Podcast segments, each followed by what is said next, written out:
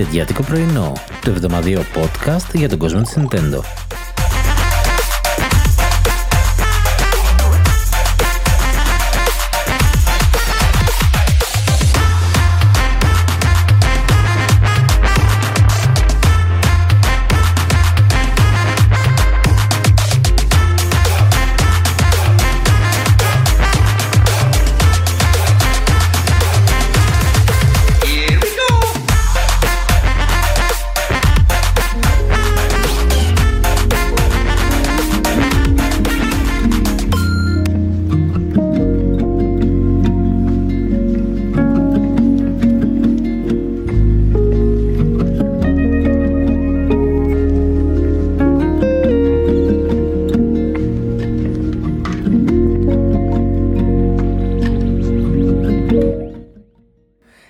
Ήρθατε σε άλλο ένα νητεντιατικό πρωινό.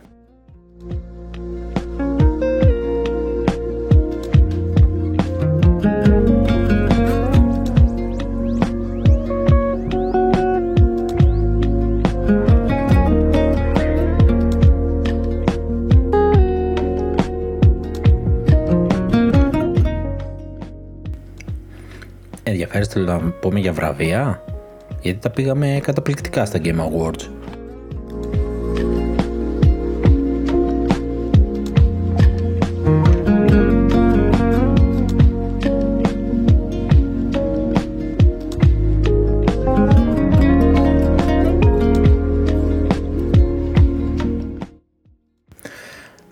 Βραβείο λοιπόν Game Awards για την κατηγορία Action Adventure Metroid Dread.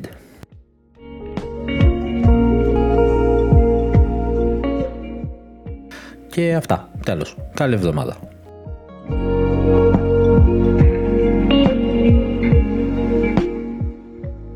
Καλά όχι, το βρα...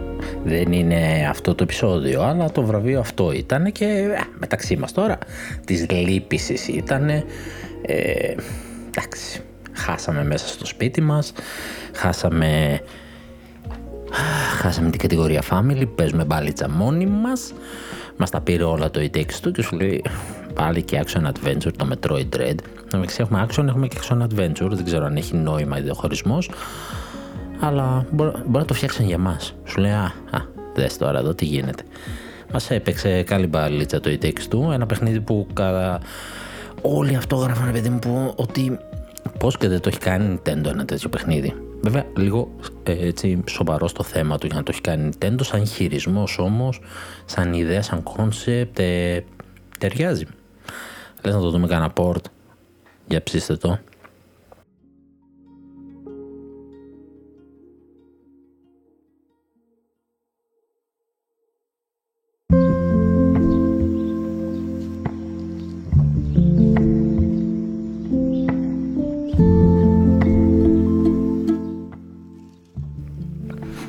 Εντάξει, προσωπικά δεν στεναχωρέθηκα.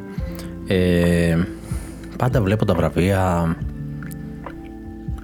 Δεν ξέρω, δεν τα βλέπω. Ρε παιδάκι μου, αν θες να δεις τα παιχνίδια της χρονιάς, βγάλε ένα μέσο όρο από, από τα διάφορα μέσα που κάνουν τέτοια awards. Άλλα λέει όχι τα Golden Joysticks γιατί ψηφίζει ο κόσμος. Άλλα λέει όχι τα Game Awards. Ναι, βέβαια θα θέλαμε τον κόσμο να ψηφίζει, αλλά από την άλλη, επειδή έχουμε δει και πώς ψηφίζει ο κόσμος, ίσως καλύτερα τα μέσα. Τώρα, ποια μέσα όμως. Ε, να είναι και αυτό τώρα το κατά πόσο είναι αμερόληπτη είναι ένα θέμα. Αλλά απ' την άλλη, σου βλέπουν και κάτι που δεν βλέπουμε εμείς. Θα μου πεις και ο μέσος χρήστης που το παίζει και το αγοράζει δεν πρέπει να έχει λόγο. Να έχει λόγο, αλλά κοίταξε να δεις τώρα όταν ε, σου βγάζει μια κατηγορία με έξι υποψήφια παιχνίδια και έχεις παίξει ένα και ψηφίζεις αυτό το ένα ότι τι ρε φίλε είχε πιο ωραίο εξώφυλλο απλά και σε κατάφερε δηλαδή βλέπεις και εκεί που πάει το πράγμα. Και ναι το κατανοώ μέχρι ενός σημείου του γιατί ο κόσμος δεν ψηφίζει ή δεν ψηφίζει αποκλειστικά. Ε, στα Game Awards το, πώς το ονομάζει, το People's Voice βραβείο, εκεί που ψηφίσαν καθ' ολοκληρία παίκτες, μόνο παίκτες, ήταν το Halo Infinite. OK, okay, αυτό είναι hype γιατί το παιχνίδι είναι πάρα πολύ καλό, αλλά δεν είχαν προλάβει να το παίξουν ή μια μέρα πόσο. Αυτό είναι hype. OK, okay, μην τα μπερδεύουμε. Με δύο μέρες gameplay δεν του δίνεις βραβείο. Άρα, μάλλον δεν πρέπει να μας αφήνουν να ψηφίζουμε.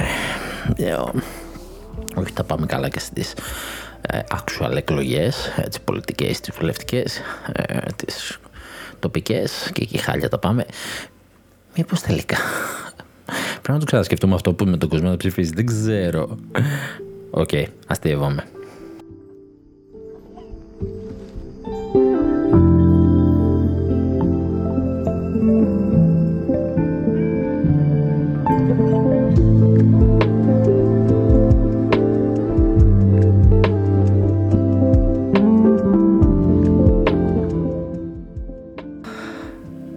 Απέναντίας, παρότι με τις περισσότερες κατηγορίες ε, ψηλοδιαφώνησα, θεωρώ ότι είναι μια καλή χρονιά ε, από μεριά βραβείων. Γιατί, γιατί το πήρε το It Takes Two.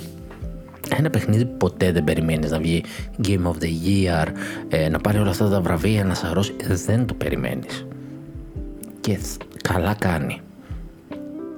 Γιατί αν αφήναμε άλλα κριτήρια, άλλο κόσμο να ψηφίσει. Θα βλέπαμε παράδειγμα Game of the Year το Village. Πολύ καλό παιχνίδι και αυτό. Αλλά τότε η τέξη του είχε το κάτι παραπάνω. Και γι' αυτό δεν δίνω σημασία. Πάντα όλοι χαιρόμαστε αν θα πάρει η κονσόλα που διαλέξαμε να έχουμε ή τα παιχνίδια που αγαπήσαμε να πάρουν το βραβείο. Αλλά δεν σημαίνει ότι δεν το πήραν ή δεν ήταν καν υποψήφια ότι είναι κακά παιχνίδια. Οπότε μπορείς να δεις υποψηφιότητες, να δεις ποια είναι καλά παιχνίδια. Αν κάτι από αυτά δεν τα έχεις παίξει, να τα, δει, να τα δώσεις άλλη μια ευκαιρία, να τα ξαναρίξεις μια ματιά, να δεις τι βγάλαν τα άλλα μέσα. Δηλαδή, πέρσι είχαμε το ξύλο ε, με το Hades και με το Last of Us. Ποιος μπορεί να πει ότι και τα δυο δεν είναι παιχνιδάρες; Δηλαδή, θα κάτσουμε να μαλώσουμε σε πόσα μέσα βγήκε το ένα πρώτο, το άλλο δεύτερο; Όχι, δεν θα κάτσουμε να μαλώσουμε.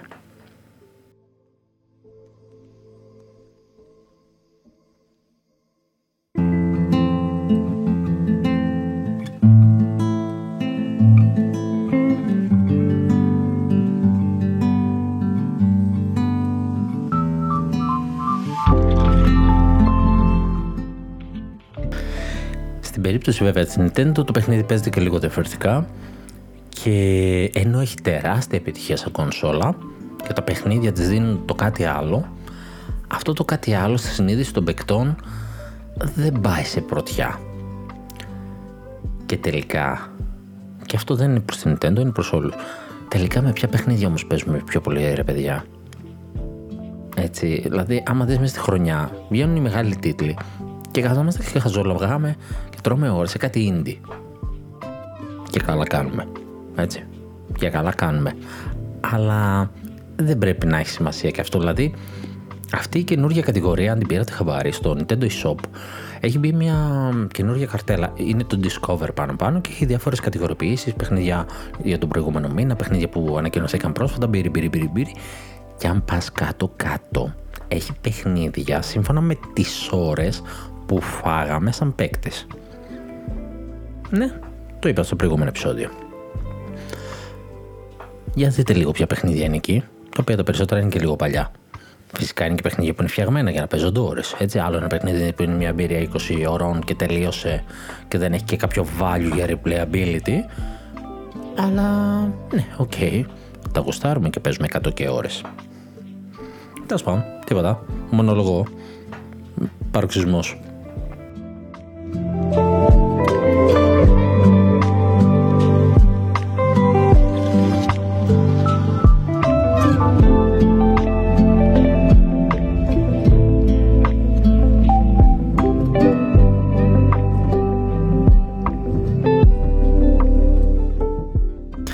Βέβαια, όπως δεν είχε και βραβεία, δεν έδωσε και ανακοινώσεις η Nintendo έτσι. Είχε ένα τρελαράκι, έμαθα με τα ε, επόμενα παιχνίδια που έρχονται, παιχνίδια που ξέρουμε δηλαδή, και τίποτα άλλο. Και γιατί άλλωστε αφού έχει τα δικά της event, διότι εάν το ακούτε πρώτη μέρα, Τετάρτη, 15 του μηνός, το απογευματάκι προς βραδάκι, 7 η ώρα Ελλάδος, έχει Indie World. δεν θυμάμαι αν το είχα πει από την προηγούμενη εβδομάδα. Είχα πει ότι ελπίζω και είχα και μια υπόνοια ότι θα γίνουν νωρίτερα, γιατί συνήθως είναι Γενάρη ίντι και Φλεβάρι το, το direct. Ε, καμιά φορά έρχονται και λίγο πιο νέες, αλλάζουν και τώρα λόγω των συγκυριών έλεγα ότι η λογική μου έλεγε ότι θα γίνουν νωρίτερα. Το εξέφρασα περισσότερο σαν ελπίδα, βγήκε. Σήμερα λοιπόν αν το ακούτε day one και να το ακούτε day one ρε παιδιά, δηλαδή τι καθυστέρηση είναι αυτά, νέα βγάζουμε, δηλαδή θα μπαγιατέψουν. Ε, 7 η ώρα θα έχει το, το Indie World. Είχα, πει, είχα σκεφτεί να μην το βγάλω τώρα το επεισόδιο, να περιμένω και το Indie World, αλλά επειδή είχε μωρέ λίγο υλικό, λέω δεν πειράζει, το πολύ πολύ βγάζω ή ένα μπονουσάκι ή το κρατάω, κάνω ένα βιντεάκι live, ένα reaction θα δω ή το κρατάω για το επόμενο επεισόδιο της εβδομάδας μαζί με ότι οι πληροφορίες συλλεχθούν για τα παιχνίδια που θα δούμε, αν έχει κάτι της προκοπής. Ε, και τα συζητάμε εκεί. Οπότε το βγάλω το επεισοδιάκι 15 του μηνός το Indie World, το οποίο σημαίνει Γενάρη μετά τις γιορτές εκεί 10 με 15 βαριά 20 να περιμένετε και ένα directάκι τίμιο ωραίο το directάκι. Για το Indie World δεν έχω ούτε πληροφορία ούτε feeling. Έχω δει κάποιους να βάζουν στοιχήματα για Silk Song. Αν και το Silk Song εκεί που έχει φτάσει στη συνείδηση των παικτών σε direct το βλέπω και όχι σε Indie World. Ε, να δούμε πως έχουμε και γνωστές εκπλήξεις παιχνίδια, δηλαδή μπορούν να κάνουν port. Takes two. Ε, είδαμε πολλές ανακοινώσεις και από Αναπούρνα με πως μας δείξει κάτι παραπάνω στο δικό της ε, Indie World δεν έχει δηλαδή τόσο εκπλήξη αλλά προγραμματισμό των Indie το βλέπω κατά εκεί να πηγαίνει αλλά απ' την άλλη είναι λίγο κενό το πρόγραμμα οπότε θα θέλει να μας δώσει και κανένα καλό Indie αν υπάρχει θα το δούμε. Στο εντωμεταξύ όμως, αυτό που άξιζε το show του Jeff Keighley είναι ότι είχαμε ανακοινώσεις. Προσωπικά δεν έκατσα να το δω. Παιδιά, τι, τι δύο ώρα το βράδυ ο τρελός να πούμε και τέσσερις ώρες event. Πέρασε και μόνος τα βραβεία στο γρήγορο, διαφημίσεις και ανακοινώσεις είχε.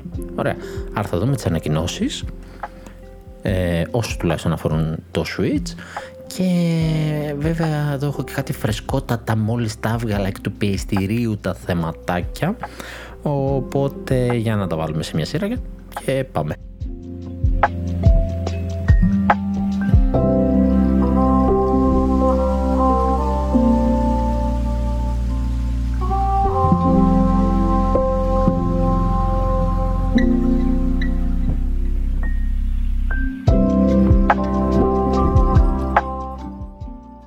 Square Enix είναι λίγο στο επίκεντρο τελευταία των συζητήσεων.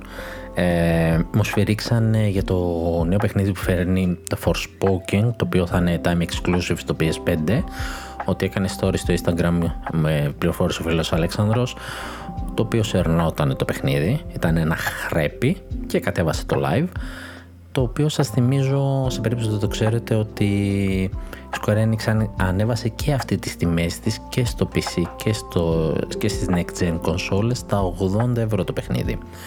Ετοιμαστείτε να φάτε τώρα χρέπη από τη Square Enix. Ε, ώρες ώρες κάνει κάτι πράγματα και αυτή η εταιρεία όσο μας δίνει Πού είναι ρε παιδί μου, μια τζαπανίλα η εταιρεία ρε παιδί μου, είναι JRPG, τι θέλουμε στο Nintendo, αλλά πάει κάνει κάτι πράγματα ώρες ώρες. Το τελευταίο της ε, νέο δεν θα πω ατόπιμα γιατί μας συμφέρει, είναι ότι έστειλε Seize and Deceit. Είναι αυτά τα ωραία έγγραφα που στέλνει σε ένα site και λες έχεις υλικό μου, κατέβασέ το ή σε κατεβάζω.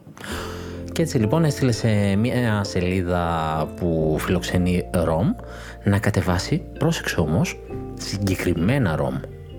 Συγκεκριμένα λοιπόν παιχνίδια δεν επιτρεπόταν στο site να τα κυκλοφορεί για emulation. Δηλαδή όλα τα άλλα τα παιχνίδια δεν την πείραξαν, συνέχισε να τα δίνεις, αλλά όχι αυτά. Γιατί, γιατί αυτό σημαίνει συνήθως ότι θα τα κάνει license, θα τα κυκλοφορήσει, κάτι ετοιμάζει. Λοιπόν, τα παιχνίδια που του ζήτησε, τα περισσότερα ήδη ήταν σε κυκλοφορία και ένα ήταν είναι σε φήμη για κυκλοφορία. Οπότε έχουμε τα Saga, τα Mana, τα Final Fantasy τα οποία τα έχουμε δει είτε σε remaster, είτε νέες εκδόσεις, ε, ε, ε, remaster, remake, είτε και τις αυτούσιες όπως το Mana που είδαμε εκδόσεις τις παλιές ε, port απλά. Ε, ναι, μόνο που τώρα του ζήτησε και κάτι ακόμα. Τι περιμένουμε ρε παιδιά, ένα Chrono Trigger. Είχαμε το Trials of Mana και όχι μόνο, είχαμε τα Saga Collection, αυτά είναι λογικά, έπρεπε ήδη να έχω κατέβει. Όχι, λέει κατέβασε και το Chrono Trigger. Και εδώ είναι η φήμη ότι το Chrono Trigger έρχεται και multiplatform. Και μάλλον και Parasite Eve και Front Mission. Αυτό το καημένο το Chrono Trigger εντωμεταξύ το έχει τόσο καιρό Square το έχει βασανίσει μαζί με τα Final Fantasy. Τα κάνει port σε tablet, σε κινητά. Εν τω μεταξύ στην αρχή τα βγάλε με τέτοια γραφικά που δεν υπήρχαν tablet να το παίξουν και δεν το παίζει σε κινητό, κακά τα ψέματα. Τα tablet αναβαθμιστήκανε, αναβάθμισε και αυτή τα, τα, τη, τη μηχανή της, τα γραφικά της, έκανε ένα update. Το πουλάει κανένα 20 ευρώ πόσο το πουλάει σαν να αγοράζει κανονικά το παιχνίδι και δεν το έχει βγάλει ακόμα στο Switch. Μου το έχει σε Android και δεν το έχει βγάλει ακόμα σε Switch. Τώρα από ό,τι φαίνεται θα το βγάλει παντού. Άρα μιλάμε για κάποιο remake, κάποιο remaster, remake ελπίζω. Είναι αρκετά παλιό, θέλει δουλίτσα. Τέλος πάντων, περιμένουμε. Το ξανακούμε, το ξανακούμε, το ξανακούμε, πόσο ψέμα να είναι.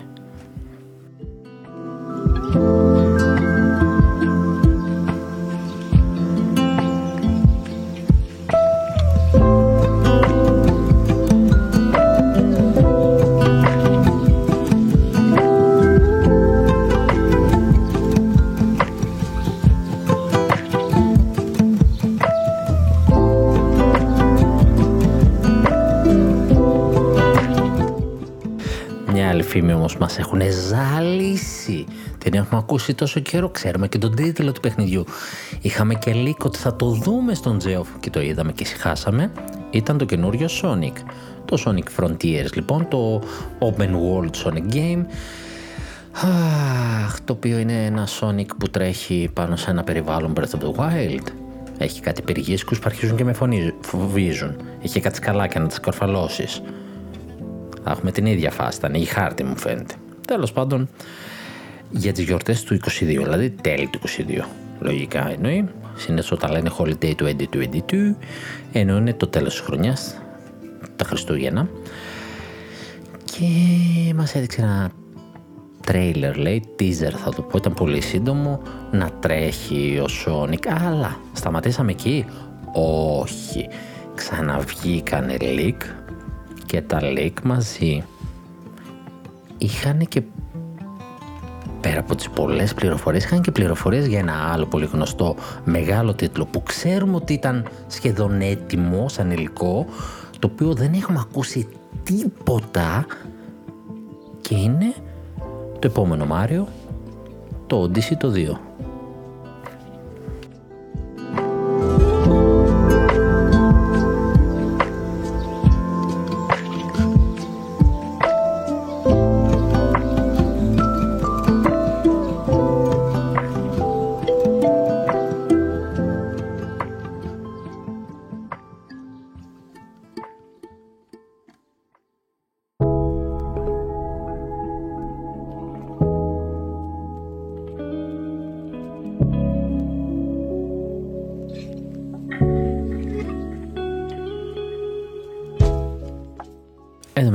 βγει τέλος της χρονιάς, θα πέσει πάνω στο, στο πέρδο του Wild 2. Ε, το σκέφτηκε καλά. Δηλαδή, δεν το κοιτάς στα μάτια και χτυπάς. Εκτός να μας βάλει να πάρουμε δύο παιχνίδια για τις γιορτές, αλλά θα παίξουμε τον Breath of the Wild 2 πρώτα, οι Σουιτσάδες, και θα βαριόμαστε μετά να παίξουμε το Sonic. Δηλαδή είναι απλά τα πράγματα.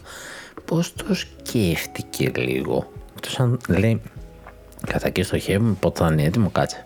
Μην το πολύ πιστεύει. Ε, multiplatform. Θα είναι για όλες τις κονσόλες, θα είναι για το Switch, θα είναι για το PC, παλιά γενιά, νέα γενιά. για να δούμε τώρα όμως τι θα δούμε. Να δούμε τι leak έχουμε. Να σου πω και για το Sony. Ε, εντάξει, ξέραμε ότι ήταν multi-platform. Ε, σκεφτόταν για ένα exclusive. Θέλετε κι άλλο, βαριέμαι. Να πούμε Super Mario Odyssey 2. Ε, Super Mario Odyssey 2 λοιπόν, το οποίο μας λέει ότι θα έχει co-op. Και όχι το σάπιο το co-op με τον κάπι, co-op σε φάση takes two. Το σκέφτηκε, το έκανε, δεν προλαβαίνει να το βγάλει. Super Mario Odyssey 2 λοιπόν, το οποίο μας λέει ότι θα έχει το Luigi. Θα έχει το Luigi, θα έχει τη δικιά του έκδοση του κάπι, του καπέλου, θα έχει 20 τοποθεσίες. Πόσες είχε το προηγούμενο, 10-15, 20 δεν νομίζω ότι είχε. Σφάλω. Πρέπει να το κοιτάξω, αλλά νομίζω τόσο πολλές δεν είχε. Και ότι θα έχει και εξτρά χαρακτήρες, όπως το Γιώση. Μπουμ. Μπουμ ρε παιδιά. Γιώση. Καταρχάς και μόνο που θα βάλει το Λουίτζι μέσα, θα κάνει ένα co-op, θα έχει και τους δύο χαρακτήρες, θα έχει δικιά του έκδοση ο χαρακτήρας, δεν θα είναι μια κόπια του Μάριο. Θα βάλει και εξτρά χαρακτήρα, δεν ξέρω πώς θα το λέει εξτρά χαρακτήρας.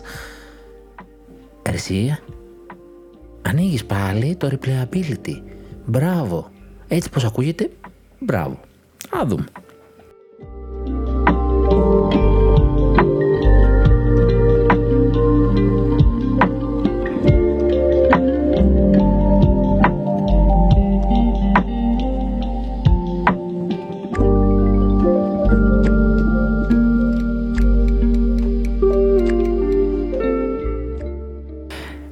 Γυρίσω λίγο πίσω στο Sonic.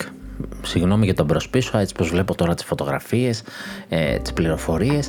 Ε, όπως είπαμε, open world, free roaming το χαρακτηρίζει, action adventure. Ε, θα έχουμε το γνωστό τον Dr. Ε, Eggman, ε, που θα έχει φτιάξει μια AI και η οποία θα έχει ξεφύγει και σηκώνει το Sonic ε, και έχει αμνησία. Αμνησία. Αμνησία το πω άλλη μία. Αμνησία. Σας θυμίζει κάτι; Πάμε παρακάτω. Ε, θα έχει τέσσερα εξωτικά νησιά λοιπόν μας λέει. Θα έχει ε, bosses οι οποίοι θα είναι τεράστιοι σαν ε, ουρανοξύστες. Titan Boss Battles συγκεκριμένα μας το λέει. Ε, διάφορες περιοχές ε, με διάφορα τερέν, ε, βουνά, δάση και όλα αυτά. Ε, τα Starfall Islands λοιπόν θα έχει close compact system με διάφορες κινήσεις για να κερδίσεις αντιπάλους σου.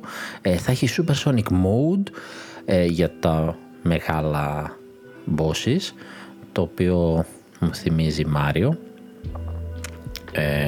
ναι, το Bowser's Fury ειδικά πηγαίνει σε, με το καμπανάκι τεράστιος και γατούλα.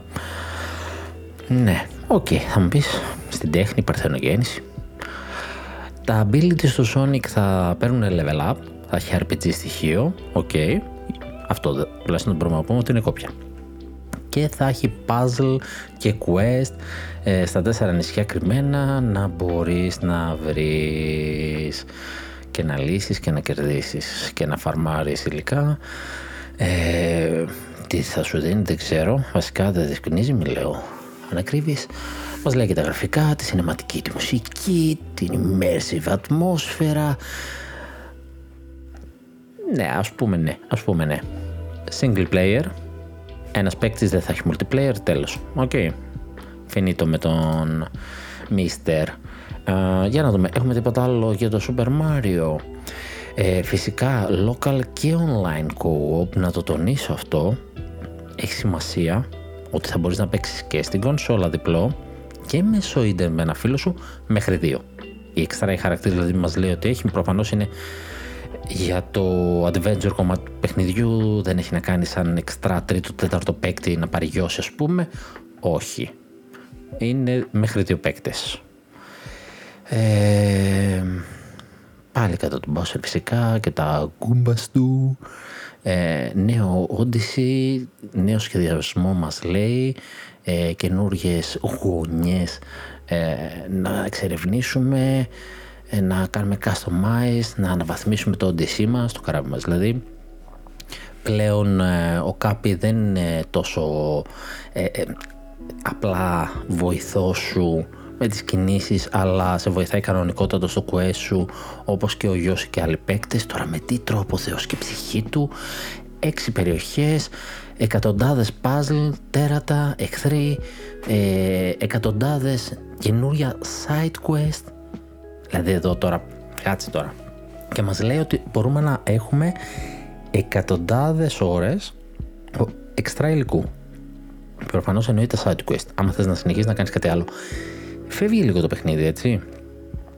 Φεύγει μάλλον και από το πώς πεζότανε. Για να λέει side quest, κάτι, κάτι έχει ανοίξει πιο πολύ ο κόσμος. Εδώ. Super Mario Odyssey 2, παιδιά. Πιο δυνατό θα έρθει.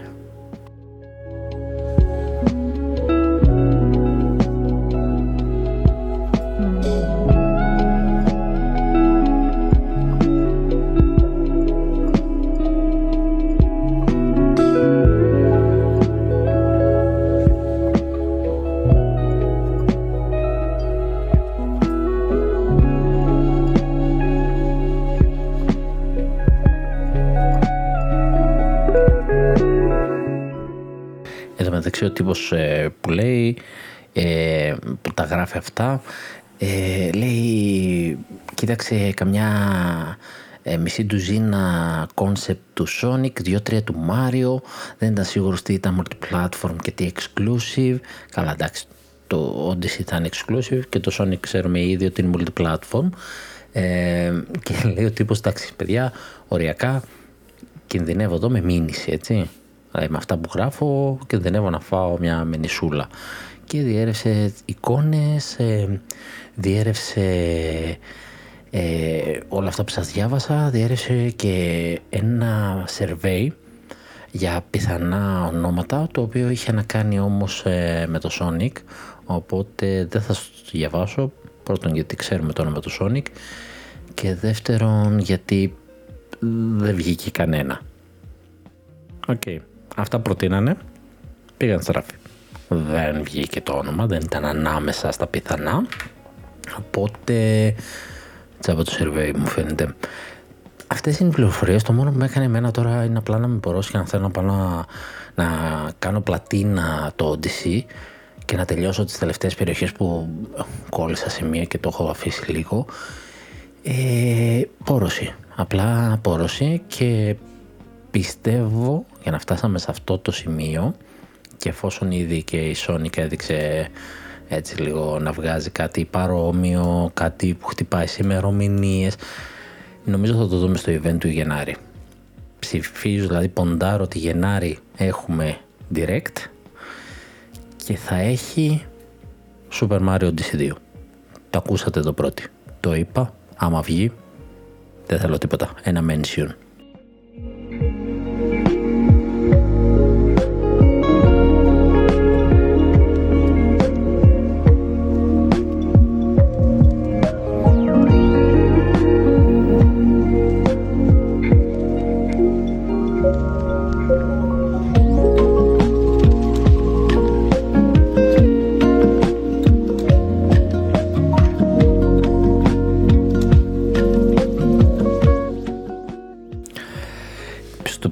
Επεισόδιο ήταν σε πιο παλιό, σε ένα από τα τελευταία τέλος πάντων, νομίζω ότι ήταν στο προηγούμενο, είπα για το Spirit Fairer και το update του. Και παίρνει άλλο ένα update, το τελευταίο, ένα free DLC, μπορείς να το πεις, ε, και πλέον το παιχνίδι είναι στην έκδοση, όπως την ονομάζει, Spirit Fairers Farewell Edition.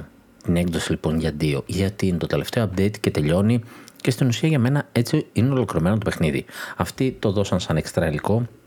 Αν δεν το έχει παίξει εξ αρχής, εγώ δεν κατάλαβα τη διαφορά. Δηλαδή, χρησιμοποίησα τα, τα DLC, το υλικό που υπήρχε. Άμα δεν παίξετε, δεν καταλαβαίνετε. Στην ουσία, είσαι σαν καράβι και είσαι ο χάρος, είσαι ο βαρκάρης. Μαζεύεις ψυχές, αλλά δεν τις πας απλά κάπου. Τις παίρνεις στο καράβι σου, τους χτίζεις σπίτια, προσπαθεί να τους ικανοποιήσεις. Τέλος πάντων, έχει τέτοιο παιχνίδι και παράλληλα μαζεύεις και υλικά για να φτιάξεις τα σπίτια και όλα αυτά. Και ανάλογα ποιον έχεις, ε, στην ουσία σου δίνει κάποιο ας το πούμε skill. Ε, τον φέρνεις παράδειγμα, άλλος σου προειδοποιεί: Εδώ θα πέσει κεραυνός, ξέρω εγώ. Πας εσύ με τα μπουκάλια και μαζεύεις κεραυνό σε μπουκάλι, ξέρω εγώ, και το χρησιμοποιείς. Το οποίο είναι ένα DLC. Αλλά εγώ το χρησιμοποίησα κανονικότατα. Ε, σχετικά στην αρχή του παιχνιδιού. Οπότε στην ουσία η Farewell Edition ήταν κάποιες προσθήκες που θέλουν να, βάσουν, να βάλουν ε, στην η εταιρεία, αλλά για μένα αυτό είναι η ολοκληρωμένη του έκδοση. Ή όπως απλά την περιγράφουν, η τέλεια έκδοση για ποιον δεν έχει παίξει το παιχνίδι να ξεκινήσει. Τώρα που είναι όλα. Έχει μπει μέσα η Lily, η Beverly, η Jackie, η Daria. Τι άλλο θέλετε. Έβαλε λέει 4 DLC πόσα μέσα. Και νομίζω ότι είναι και σε έκδοση ή όχι.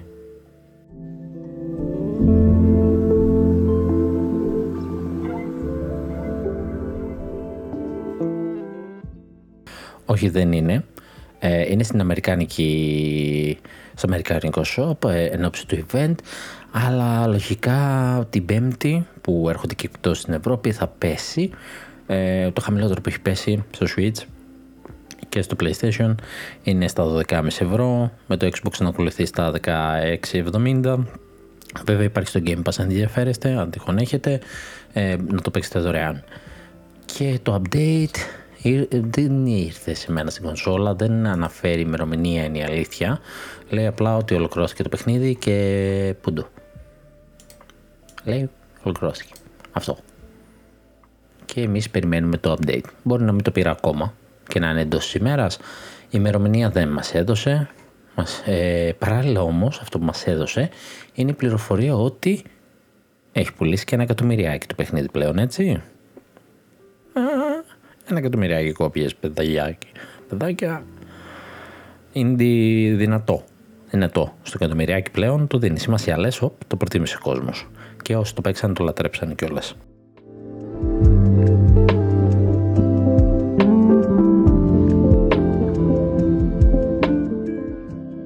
Η φωνή σήμερα αρχίζει να με εγκαταλείπει μου φαίνεται.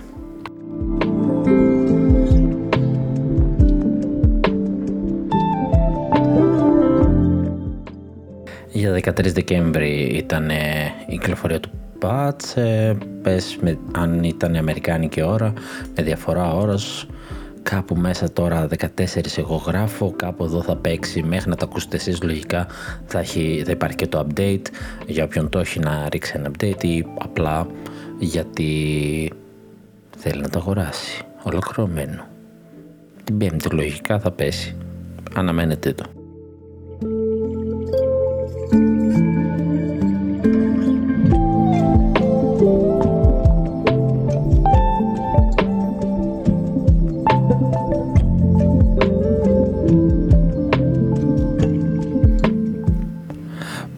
Πορεία έχει και το Metroid Dread στις πωλήσεις ε, που πούλησε καλά, κρατήθηκε καλά και έπεσε από τη δεκάδα του best selling Switch games στην Αμερική γιατί όμως έπεσε μες στο Νοέμβριο γιατί είχαμε Black Friday. Είχαμε Black Friday και το εκτόπισαν οι εκτόσεις αλλά συνεχίζει το παιχνίδι ακάθεκτο. Δεν είχε την τόσο τρομερή ε, επιτυχία σε πωλήσεις, αλλά για το είδος, για ένα παιχνίδι που είχε εξαφανιστεί για 15 χρόνια, έκανε ένα λανσάρισμα και βασικά έκανε ένα λανσάρισμα για το franchise του πολύ καλό. ίσως από τα καλύτερα. Ε, το ανέστησε, το έχω ξαναπεί. Να δούμε τώρα τι θα γίνει με τα Prime.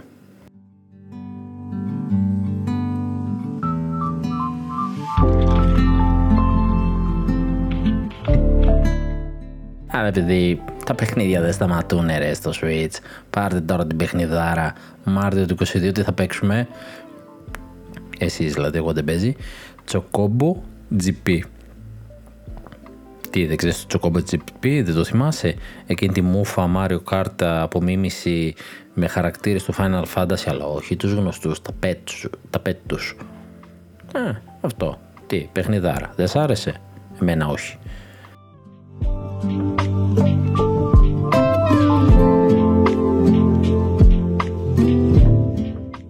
Για Μάρτιο και όλας που ήταν να πάρουμε το, το πώς το λεγόταν έτσι Marvel το παιχνίδι και πήρε delay.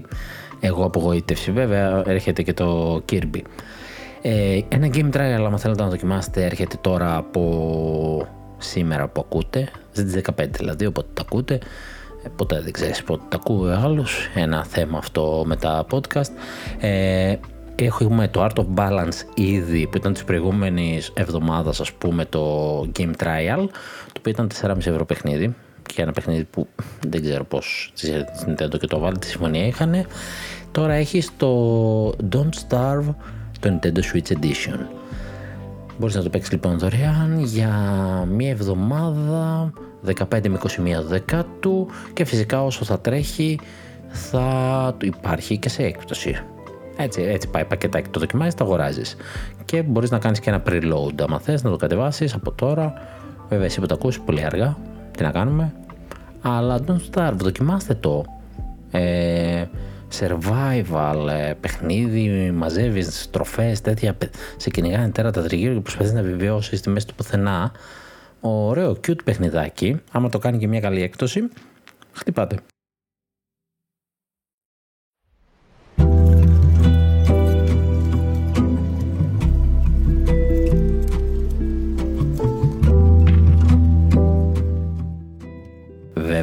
Βέβαια, εγώ έταξα τώρα κυκλοφορίες πανεκκινηθήκαν στο Geoff και έδωσα μόνο του Sonic. Και μετά ξέφυγα γιατί είχαμε και το Mario Odyssey και το καθεξής. Δεν έχω δώσει την παιχνιδάρα την ατελείωτη. Έρχεται Persona στο Switch. Fighting. Ε, fighting. Τι να σας πω τώρα, fighting. Αυτό φέρανε. Άλλο Persona θέλαμε, άλλο ήρθε. Το παιχνίδι λέγεται Persona 4 Arena Ultimax και έρχεται το 22 στις 17 Μαρτίου και δεν ξέρω ποιον ένιωξε. Δεν ξέρω. Σας ένιωξε, ρε παιδιά. Δεν ξέρω. Γράψτε μου δηλαδή λίγο. Το παιχνίδι εδώ μεταξύ είναι από την εποχή του 360 και του PlayStation 3, ε, το 13 έτσι προς το τέλος της γενιάς, ε, το 13 στο 360, 14 στο PlayStation 3 και έρχεται τώρα στο Switch. Γιατί, άλλο περσόνα περιμέναμε. Βέβαια ακόμα κρατάει κάτι κρυφά χαρτιά η Atlus, Α ελπίσουμε να θα κάνει καμιά έκπληξη τελευταία στιγμή να μας δώσει ένα Persona 5. Ακούγεται κάπου διάβασα, αλλά δεν το έχω διασταυρώσει έτσι με κανέναν έγκυρο λίκερ.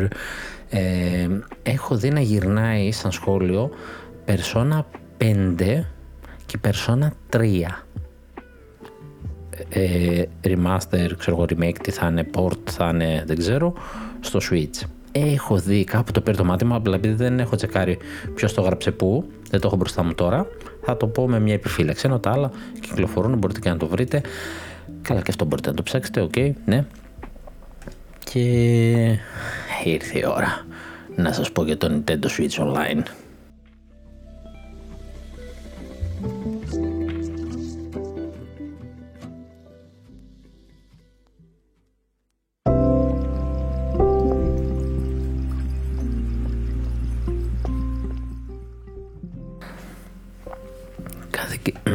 Α, να το, εγκατέλειψη φωνή.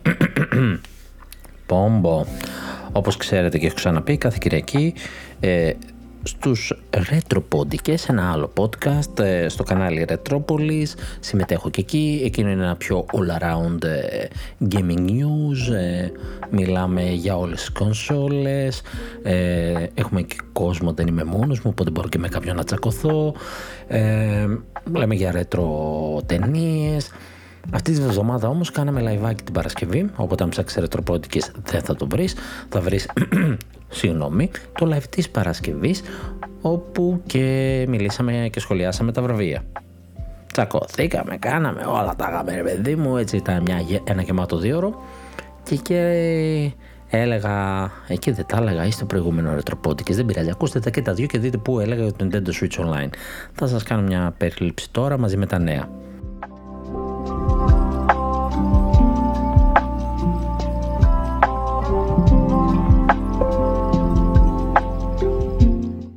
Έλεγα λοιπόν ότι το πρόβλημά μου με το expansion pass, pack, πώς το λέει, είναι ότι είναι μια υπηρεσία από την οποία πληρώνεις και την πληρώνεις ακριβά. Και δεν έχεις όλα τα παιχνίδια διαθέσιμα, συνεχίζει και σου τα δίνει λίγα λίγα όπως έκανε και στο NES και Super NES. Ποια είναι όμως η διαφορά, ότι όταν πληρώνεις την συνδρομή, τη βασική, πληρώνεις για να έχεις online για να μπορείς να παίζεις με άλλους online. Και σαν δωράκι σου δίνει τους δύο εξομοιωτές του NES και τους Super NES. Εδώ όμως πληρώνεις κάτι το οποίο ναι, έχει κάνει το ύπουλο να το βάλεις σαν expansion pack του online, αλλά στην ουσία πληρώνεις για αυτά. Αυτή είναι η διαφορά. Πληρώνεις για αυτά. και δεν έχεις τα παιχνίδια. Δεν έχεις καν ενημέρωση τι θα γίνει με τα παιχνίδια. OK. Okay. Έχεις κάποια DLC. Εγώ το έχω ξαναπεί, λογικά θα βάλει και άλλα DLC. Βλέποντας και τι παίζει ε, με το Mario Odyssey, πιστεύω αυτά τα side quest για να γίνουν 100 και ώρες το παιχνίδι μπορεί να τα δώσει μέσω του expansion pack. Το θέμα είναι το εξής. Πήγε λοιπόν και μας έδωσε ένα παιχνίδι τώρα, το Paper Mario. Το κάνει και τρέιλερ, πόρωση ωραία. Ένα παιχνίδι. Να θυμίσω είναι να έρθουν 38 παιχνίδια του Nintendo 64 και έδωσε 8-10 και τώρα μας δίνει ένα και καμιά 52 τους Sega Mega Drive και δεν μας έδωσε κανένα. Και λες τώρα, με τι ρυθμό θα δίνονται αυτά; Και δίνει ένα παιχνίδι. Και λες, για να δούμε πώς θα πάει. Και πάνω που βγαίνει αυτό το παιχνίδι και το παίρνεις, σου σκάει τρέιλερ για το επόμενο. Κάπως σαν να ήταν και το μεθεπόμενο, αλλά θα αφήσουμε αυτό. Ε, έχει σκάσει λοιπόν ήδη ότι για τον Ιανουάριο θα έχουμε το Banjo Kazooie. Το οποίο μεταξύ παίξτε το σε κανένα Xbox, αλλά OK. Okay. Άρα πάμε σε μηνιαία release και άμα καμιά κανένα μήνα το παιχνίδι είναι λίγο μάπα θα μπουκώνουμε και 5, 6, 10 ε, Mega Drive γιατί το Paper Mario το άφησε μόνο και θα μιλήσω μετά για Paper Mario το Banjo Kazoo επίσης είναι λίγο μεγαλούτσικα παιχνίδια ε, που παίζεις να τα παίξεις. Στα πρώτα σου έδωσε ένα πακετάκι, σου έδωσε παιχνίδι που παίζει να παίξεις άμεσα, να πεις: Οπ, το θέλω αυτό. Και σου έδωσε και παιχνίδια που σου λέει διαφορήσει. Και εδώ μάλλον φαίνεται, αρχίζει να φαίνεται ότι πάμε σε μηνιαία releases. Εγώ πιστεύω αυτό που είπα πριν, ότι όταν το παιχνίδι θα είναι ψηλοφόλα, δεν θα στέκεται μόνο του, το παιχνίδι του Nintendo 64, θα μπουκώνει μέσα σε Mega Drive για να το πατσίσει. Action και puzzle και αρκούδες στο Banjo Kazooie. 24, ε, 24 κινήσεις λέει special powers 100 puzzle pieces 900 musical notes. Ψηθείτε ρε παίξτε. Ξέρω εγώ δείτε κανένα τρέλο τι να πω. Ε, δεν ξέρω πως νιώθω γι' αυτό. Δεν ξέρω. Θα το, δω, θα το δούμε τώρα και σε θα περιμένω κανένα μήνα δύο ακόμα να δω πως θα το χειριστούν δεν ξέρω ε, θέλω να βρίσω λίγο ε, αλλά τα έχω πει οπότε θα κρατηθώ μια παραλαμβάνομαι και θα πω το θετικό το κομμάτι που θα το πω στο τέλος. Και θα πάω παρακάτω προς το παρόν.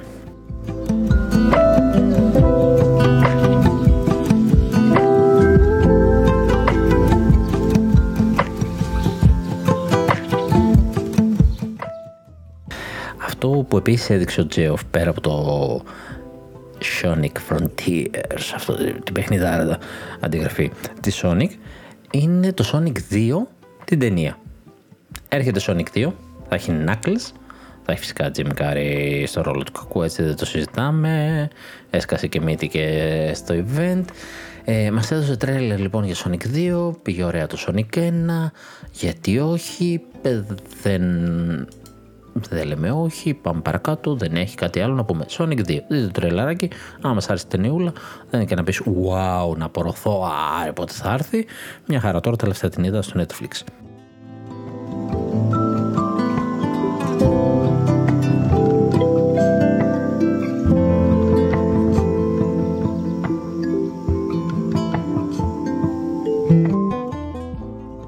πράγματα έδειξε όπως είπα, third party βασικά.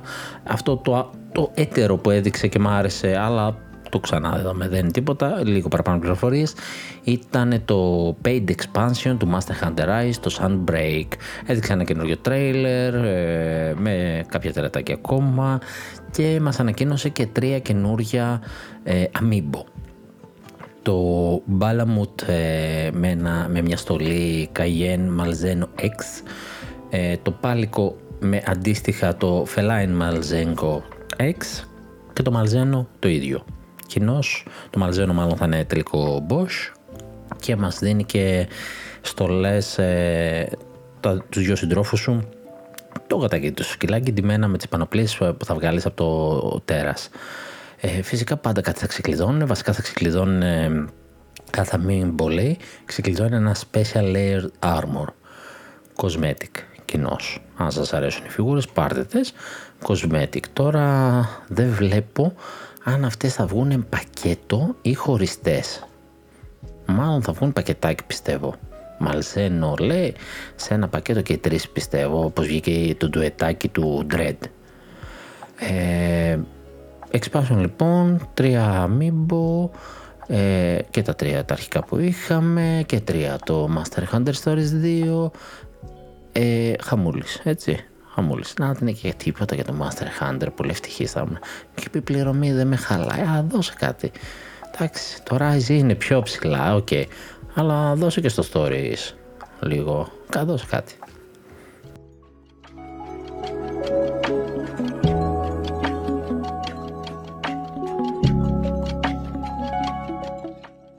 Κάτι ακόμα που κάποιοι περιμένανε πολύ και δεν ξέρω πόσο μαζόχες είστε και το περιμένατε είναι το νέο DLC του Cuphead, το The Delicious Last Course. Είναι διαθέσιμο στις 30 Ιουνίου, είναι σε όλες τις πλατφόρμες και χαρά στο κουράγιο σας όποιος τελείωσε το παιχνίδι και θέλει να παίξει και DLC. Ε, δεν ξέρω, το παιχνίδι μου βγάλε την ψυχή. Παρόλα θα πρέπει να πω ότι το DLC δείχνει πολύ πιο όμορφο. Έχει όλη αυτή την αισθητική των καρτούν ε, ποιας δεκαετίας τώρα είναι αυτά, 80's, έτσι τα πιο πρώτα καρτούν. Ε, τα, πιο, τα πρώτα έγχρωμα βασικά και Disney περίπου, Disney Asian, αλλά αυτό είναι πολύ πιο όμορφο. Μου θυμίζει πιο πολύ αυτή την εποχή. Ε, οπτικά είναι πανέμορφο. Κατά τα άλλα δεν ξέρω, προσωπικά βασανίστηκα.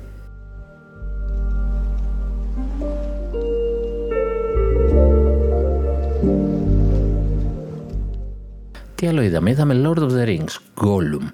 Ένα split personality cinematic trailer. Είναι εκεί που τον Gollum μιλάει με τον ε, άλλο του εαυτό. Και μαλώνει με το Σμίγκουλ δηλαδή. Ε, μιλάμε για το παιχνίδι της Nacon και της Daedalic, ε, το οποίο έβγαλε λοιπόν ένα cinematic trailer, multiplatform και αυτό, θα έρθει και στο Switch και ευτυχώς, adventure από χέρια Daedalic, εντάξει νομίζω είναι, θα, θα λέει μια ωραία ιστορία. Παρ' όλα αυτά, σε περίπτωση που κάποιος σας ξένησε το τρέλερ ή θα σας ξενήσει, αλλά δεν το έχετε δει ακόμα, ε, το πρόσωπο λίγο αλλάζει. Διότι θα είναι μια ιστορία λίγο ξέχαρη, δεν θα είναι κάνον. Ε, δεν είναι γραμμένη από τον Tolkien, είναι μια δικιά, ένα δικό τους interpretation, μια δικιά τους μετάφραση, ώστε μια δικιά τους έμπνευση του τι μπορεί να συνέβη ε, και τι πορεία μπορεί να ακολούθησε το Gollum ε, που την οποία δεν έχουμε διαβάσει και δεν έχει γραφτεί οπότε έχει λίγο διαφοροποιήσει και το σχέδιό του και δεν μοιάζει στο πρόσωπο το γνωστό Gollum οπότε αν κάποιος σας ξένησε να ξέρετε έχει να κάνει με αυτό και τίποτα παραπάνω.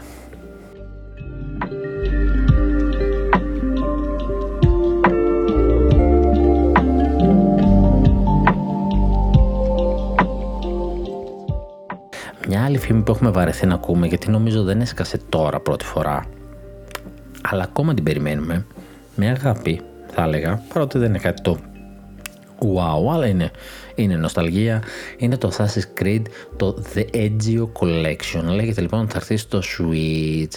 Μιλάμε για την τριλογία του Assassin's Creed 2, Assassin's Creed Brotherhood και Assassin's Creed Revelations. Τα τρία παιχνίδια λοιπόν που έχουν σαν πρωτοκανονιστή τον Ezio και εντάξει, κακά τα ψέματα. Είναι ο αγαπημένος όλων ο Ezio. Είναι κλασικό Assassin's Creed το οποίο δεν έχει καμία σχέση με τα σημερινά. Ακόμα και εγώ που δεν είμαι τόσο ε, τρελός φαν του franchise, το Assassin's Creed 2 είναι τα αγαπημένα μου, θα ξεκινάς εκεί στη Φλωρεντία μες στον κόσμο, στη φασαρία σμπόχνεις κόσμο και προσπαθείς να φας τον πρώτο σου στόχο. Εντάξει ρε παιδιά, είναι μια ποροσούλα.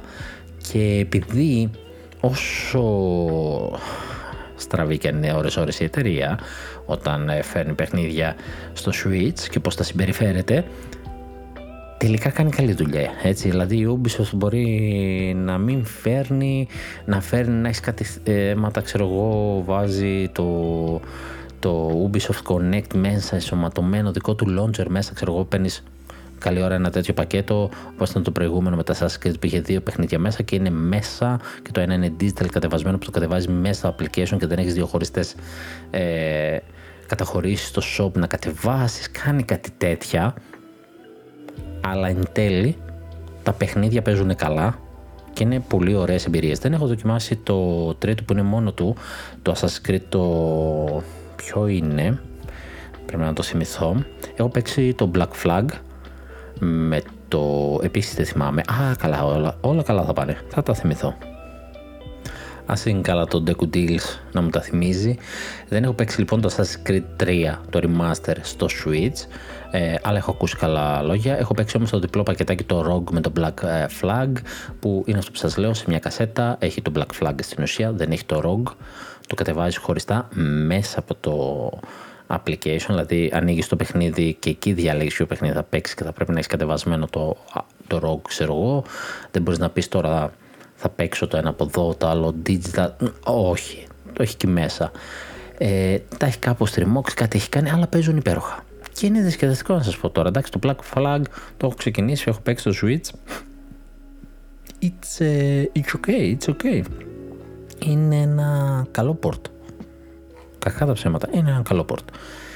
Ε, οπότε, αν δείξει την ίδια αγάπη και στο Edge Collection, εντάξει, καλά θα πάει ότι θα φύγει, θα φύγει. Μόνο για το, για το συναισθηματικό τρίλα, την αγάπη που έχουμε στον Έτζιο, θα πουλήσει.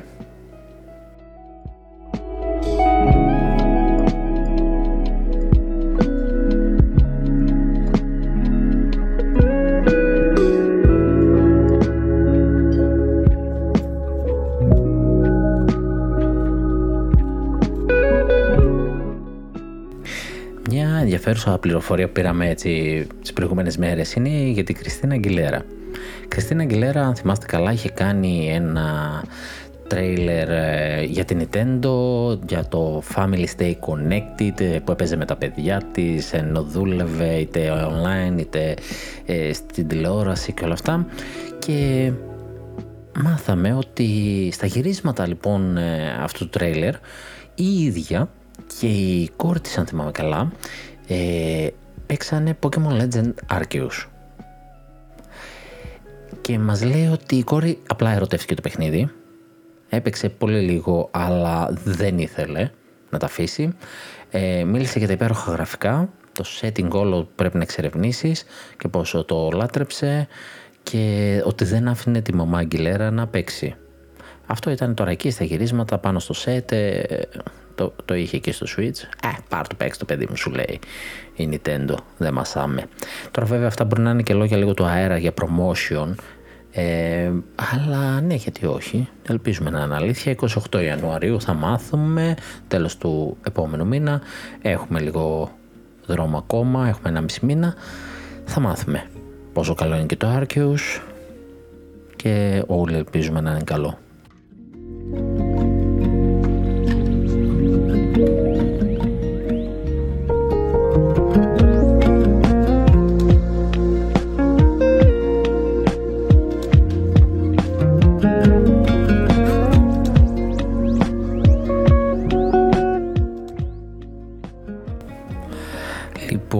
Τι είπα στο τέλος θα αφήσω.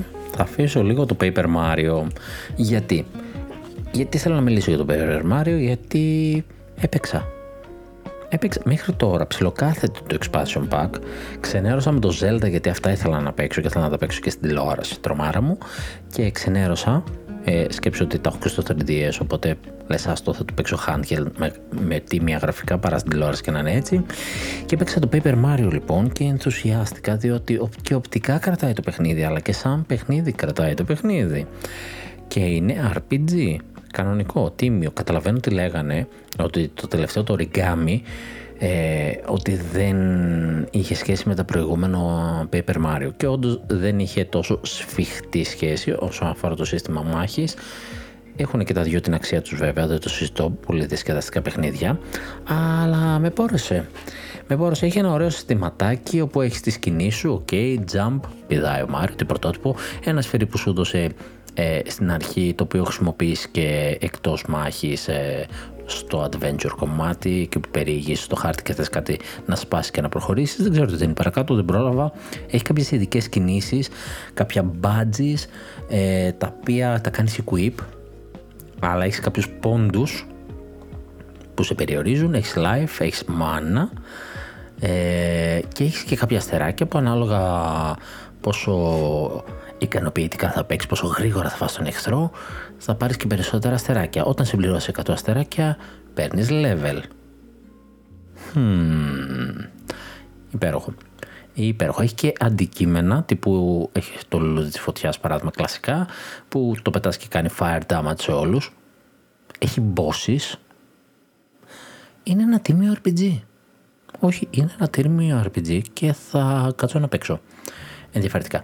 Όταν ε, λεβεδιάζεις μπορείς να αυξήσεις τη ζωή σου, το μάνα σου, δεν λέγεται μάνα, αλλά flower points λέγεται, FP.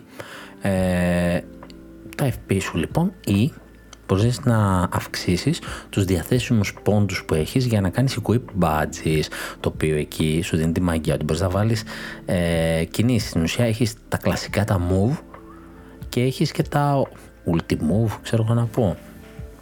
Εκεί και προχωράει το παιχνίδι, σου βάζει άλλο σκηνικό μετά.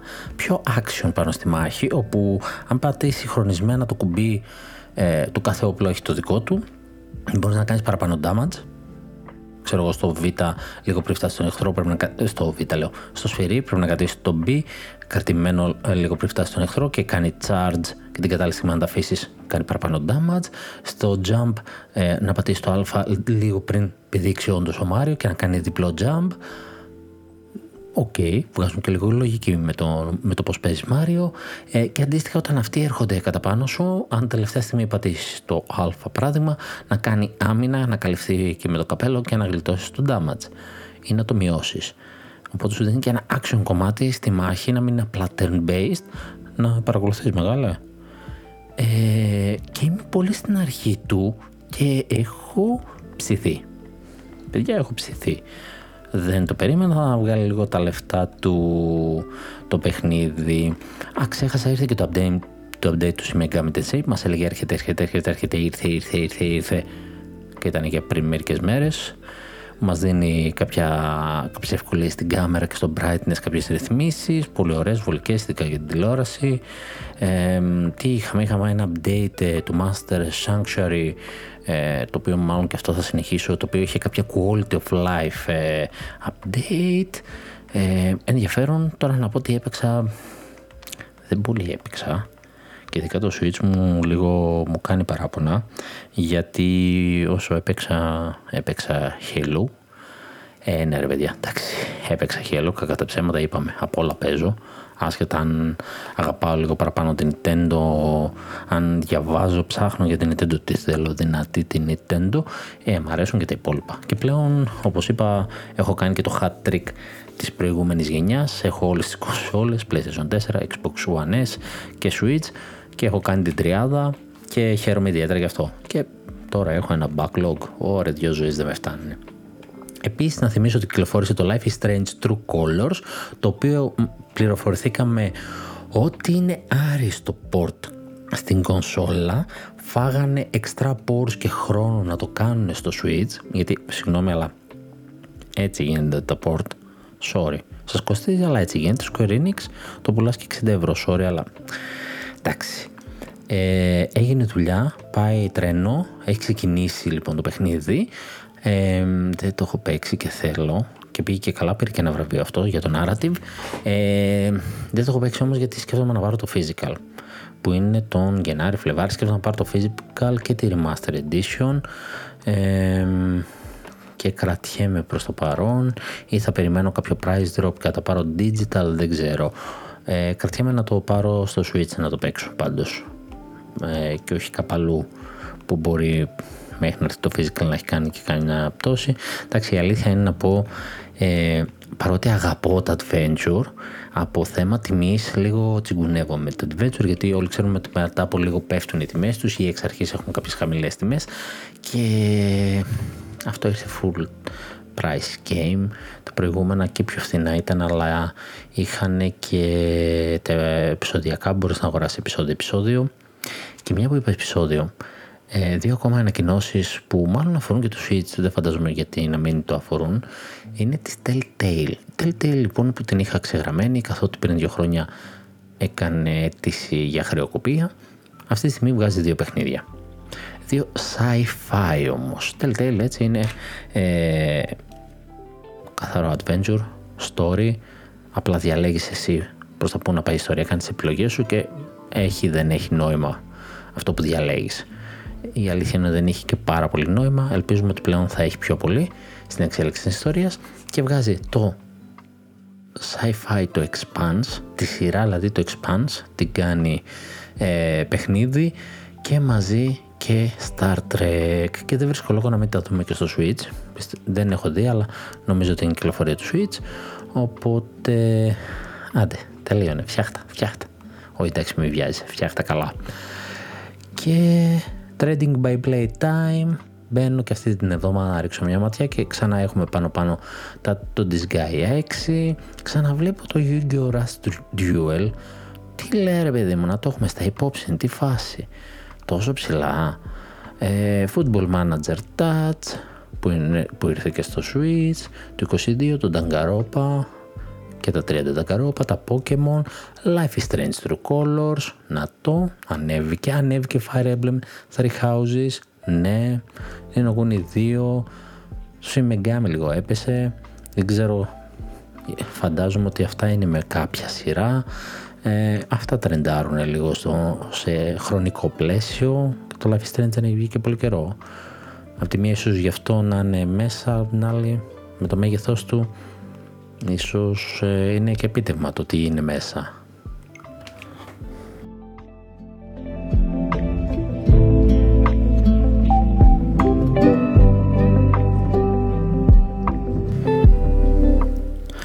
Αυτό ήταν το επεισόδιο για αυτήν την εβδομάδα. Όποτε και να τα ακούσατε, σας εύχομαι μια καλή εβδομάδα, καλό υπόλοιπο εβδομάδας. Ελπίζω να σας άρεσε το επεισόδιο. Αν έχετε κάτι να σχολιάσετε, μπορείτε στο YouTube να σχολιάσετε.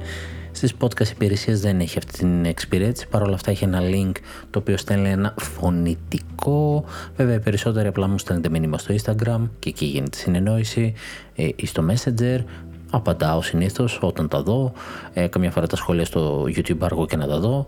Ε, αυτό ήταν λοιπόν το επεισόδιο. Ελπίζω να το χαρήκατε. Ελπίζω να είστε εδώ την επόμενη εβδομάδα. Ε, ρίξτε κανένα share ρε παιδιά λίγο έτσι να κινηθούμε και ευελπιστώ να βρω το χρόνο να κάνω και κάτι εξτρά στο YouTube, ε, κάποια εξτρά παρουσίαση, κάποιο gameplay, θα δούμε. Ρίξτε καμιά πρόταση άμα θέλετε. Καλή εβδομάδα.